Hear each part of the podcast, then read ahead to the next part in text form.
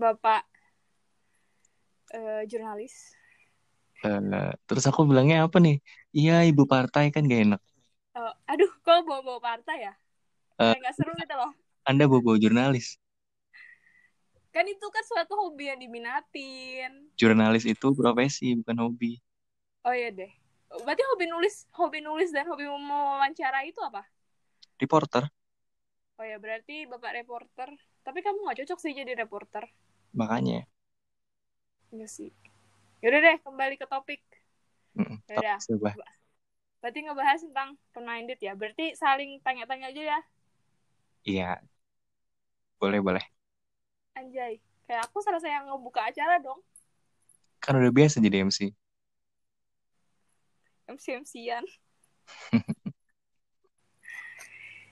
jadi, hmm, menurut kamu nih, open-minded itu apa sih? Dari sudut pandangnya kamu dari sudut pandangnya aku open minded mm -mm. orang yang pikirannya luas selain itu kayak lebih diperbesar dong uh, diperbesarnya gimana ya open minded tuh kan terjemahan dari bahasa Inggris iya yeah. open minded berarti pikiran yang terbuka dan menurutku pikiran yang terbuka itu orang yang bisa mikir lebih jauh daripada batasan batasan-batasan ilmu yang dia punya gitu loh.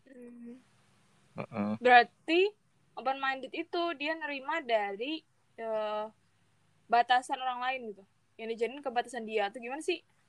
Uh, jadi kan setiap uh, setiap orang, setiap cabang keilmuan kan pasti punya batasannya gitu kan. Hmm. Uh, kayak misalnya fisika punya rumus. Iya. Kamu punya aku. iya. Terus?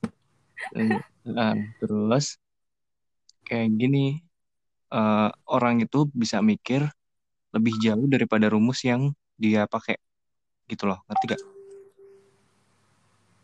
Oke. Okay. Hmm. Itu itu gitu sih nggak tahu benar apa salah. Kalau menurutmu gimana? Open mind itu apa sih? kalau menurutku kayak lebih ngebuka pikiran aja sih iya iya sih open minded kan yang ngebuka hmm. maksudnya ngebuka pikiran itu kayak dia nganggep kalau uh, eh bukan dia masyarakat itu nganggep hal itu tabu tapi kayak menurut dia enggak jadi menurut dia nggak ada tuh batasan buat sesuatu yang harus diomongin dan harus dipikirkan kayak gitu jadi hmm. semuanya itu bisa di, bisa diterima dan bisa pun terima sih. Bahasanya kayak lebih di, di pelajarin dipertanyakan dan dijawab. Menurut aku kayak gitu sih. Um, oke okay, oke. Okay. uh, contoh yang tabu di masyarakat tapi nggak tabu buat orang yang punya apa berpikiran open minded itu gimana sih? Banyak sih. Kan ya mungkin kayak sesuatu yang nggak pernah diajarin. Kita kan dari kecil juga diajarin kan. Maksudnya kayak uh, sekolah gitu. Nggak pernah diajarin sama sex education nggak pernah diajarin sama gender. Kayak gitu sih dan kadang-kadang yang aku tuh sebelnya kalau hmm, open minded itu dikaitkan sama agama. Oh iya aku juga gak setuju kayak, sih.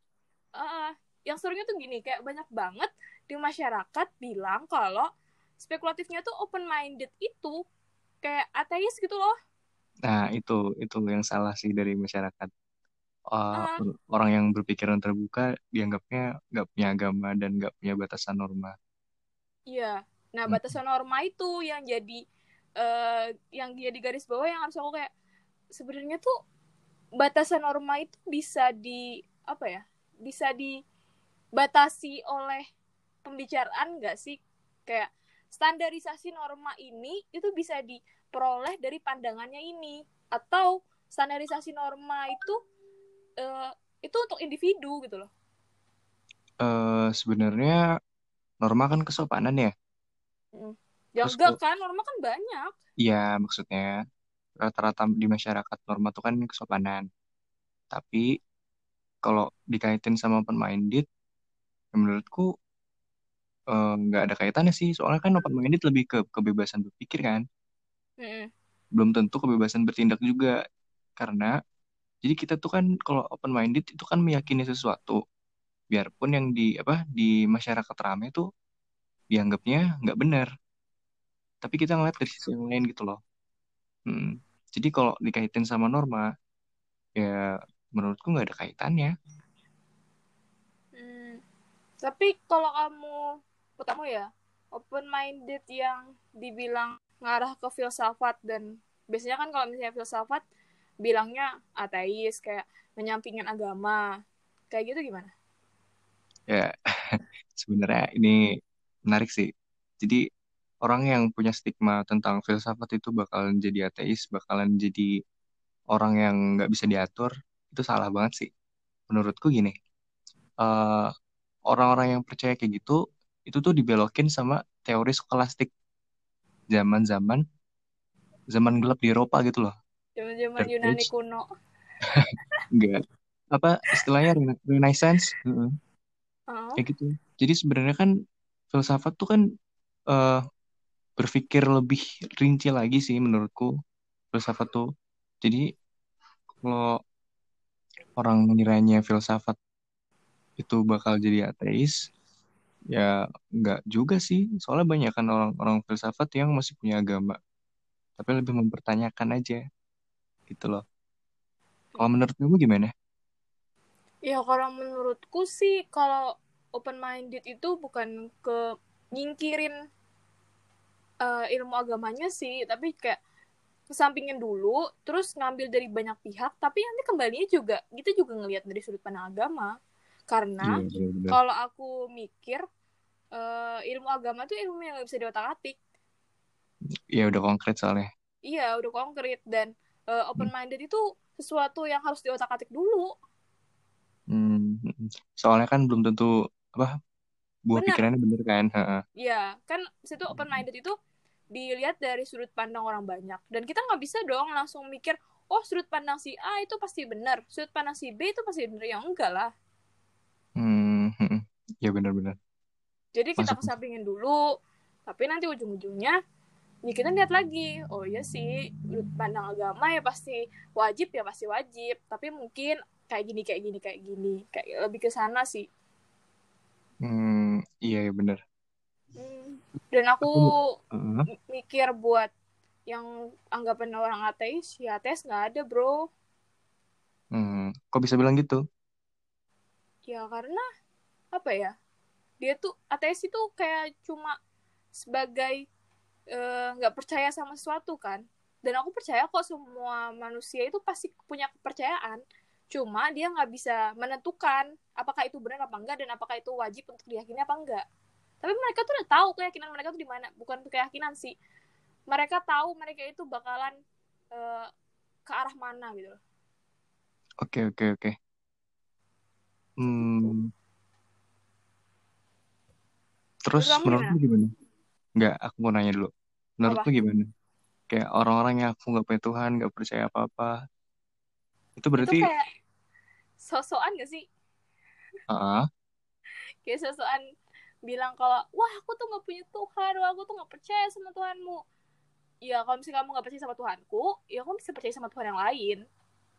Terus kalau misalnya kamu hmm, nggak percaya sama Tuhan yang lain mungkin kamu punya kekuatan tersendiri buat itu yang kamu pegang buat kamu hidup gitu loh hmm, oke oke. Berarti secara nggak langsung semua orang tuh punya agama pasti kan? Maksudnya punya sesuatu yang diyakini, gitu. iya punya kepercayaan lah Mm-mm. uh, Terus sebenarnya apa yang diyakini sama seorang ateis itu? mungkin kayak mereka lebih em, percaya akan sesuatu tapi sesuatunya itu enggak dipercayain sama orang lain nggak bisa diterima sama orang lain. Bisa kasih contoh nggak? hmm, apa ya? Mau bisa kasih contoh sih.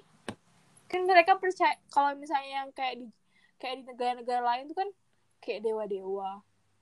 Itu ateis nggak sih? Enggak kan? Eh, enggak sih. enggak ya? Hmm, mereka nggak pingin buat apa ya? Nggak pingin buat bilang kalau mereka percaya sih mungkin. Tapi mereka kayak oh iya ada. Udah gitu doang. Cuma meyakini gitu. iya. Dari jadiin Hmm, sebagai kepercayaan eh belum keyakinan. Hmm. Oke. ke sana. Tapi aku nggak tahu. Soalnya kan juga nggak belajar filsafat coy. Filsafat itu kan nggak harus dipelajarin sayang. Ya tapi semua ilmu harus dipelajari kan? Ya semuanya bisa dipikirkan. dan harus ada teorinya dipelajarin dulu. Hmm, Oke. ya nggak asal nggak asal cuma tahu doang. Nanti jadi sok tahu dong. Kayak yang Teori di lah. masyarakat biasanya. Filsafat ketuhanan. Ya Tuhanmu siapa Tuhanku bukan urusanmu. ya kan benar kan ada kayak tingkatan-tingkatan gitu Tingkatannya Tapi- gimana sih?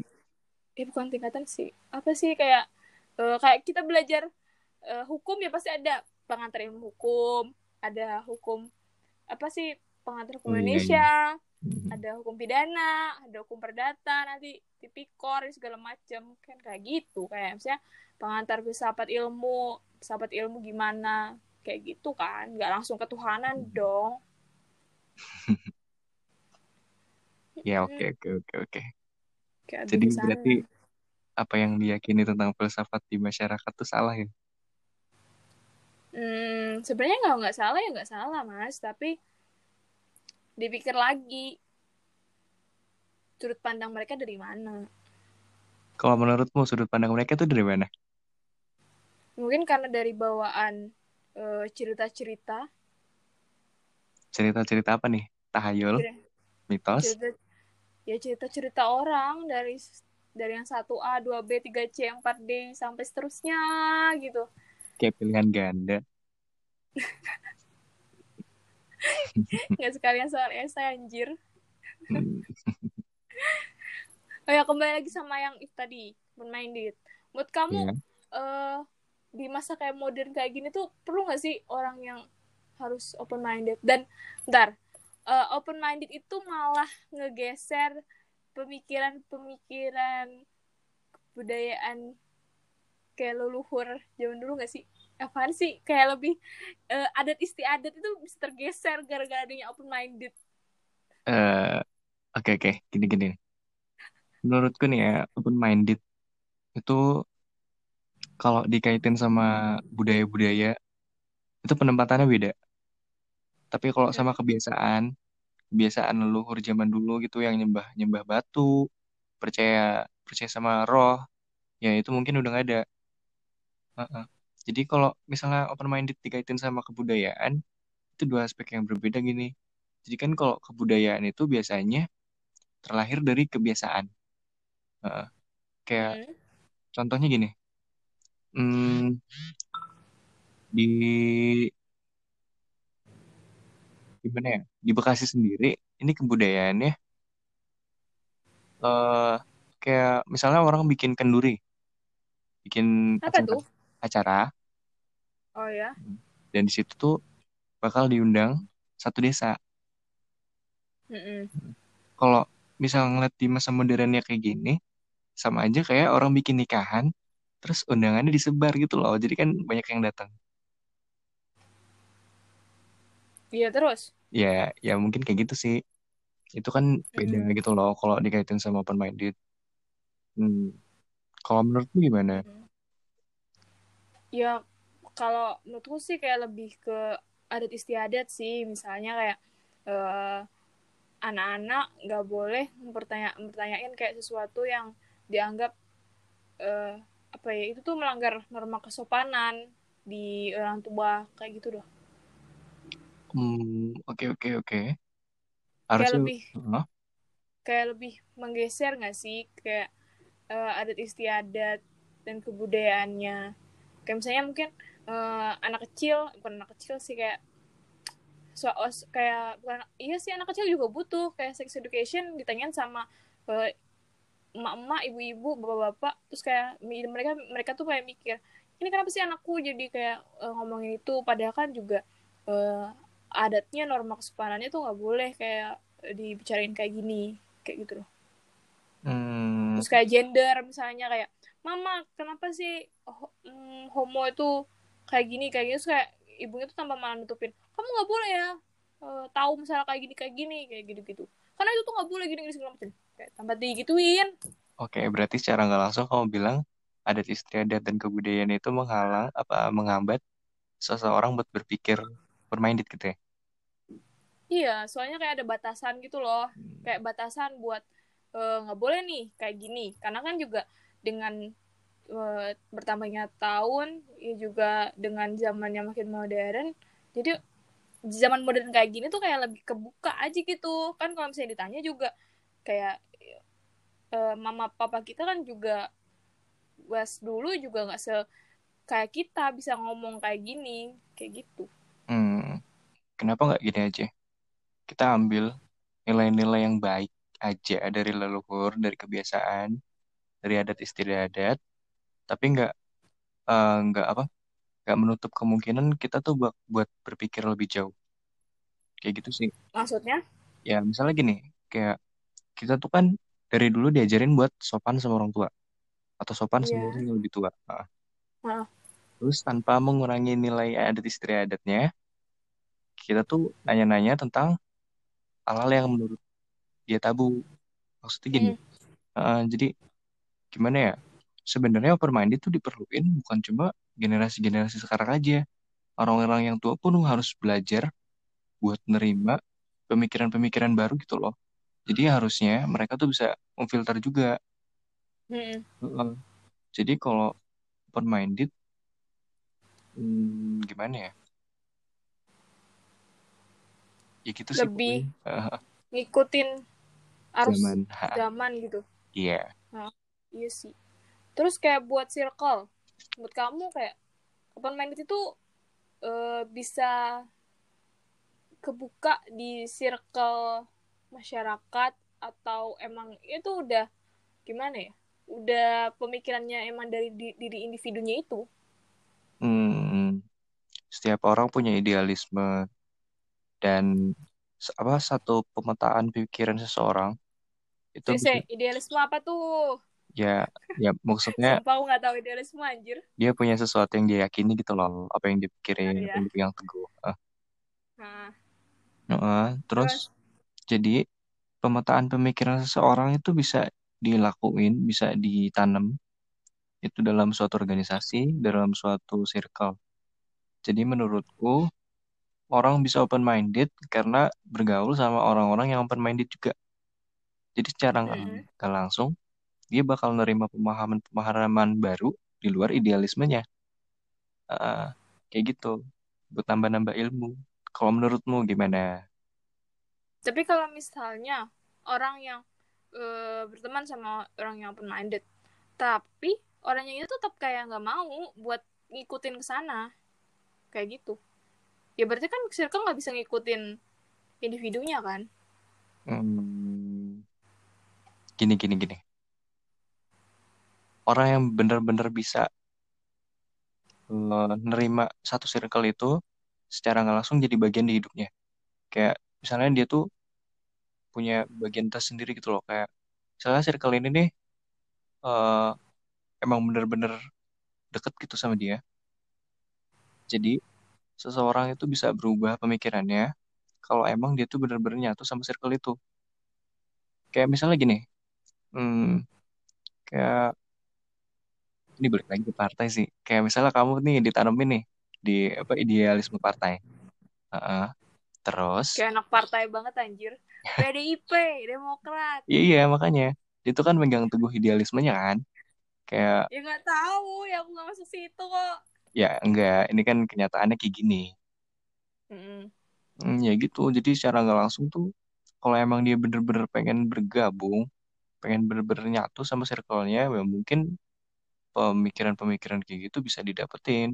Jadi orang tuh bisa berubah pemikirannya kalau emang pengen nyatu sama circle itu. Kayak gitu loh. Kayak yang kemarin kita bilang gak sih? Biarpun awalnya tuh ada paksaan, tapi lama-lama bakal jadi kebiasaan.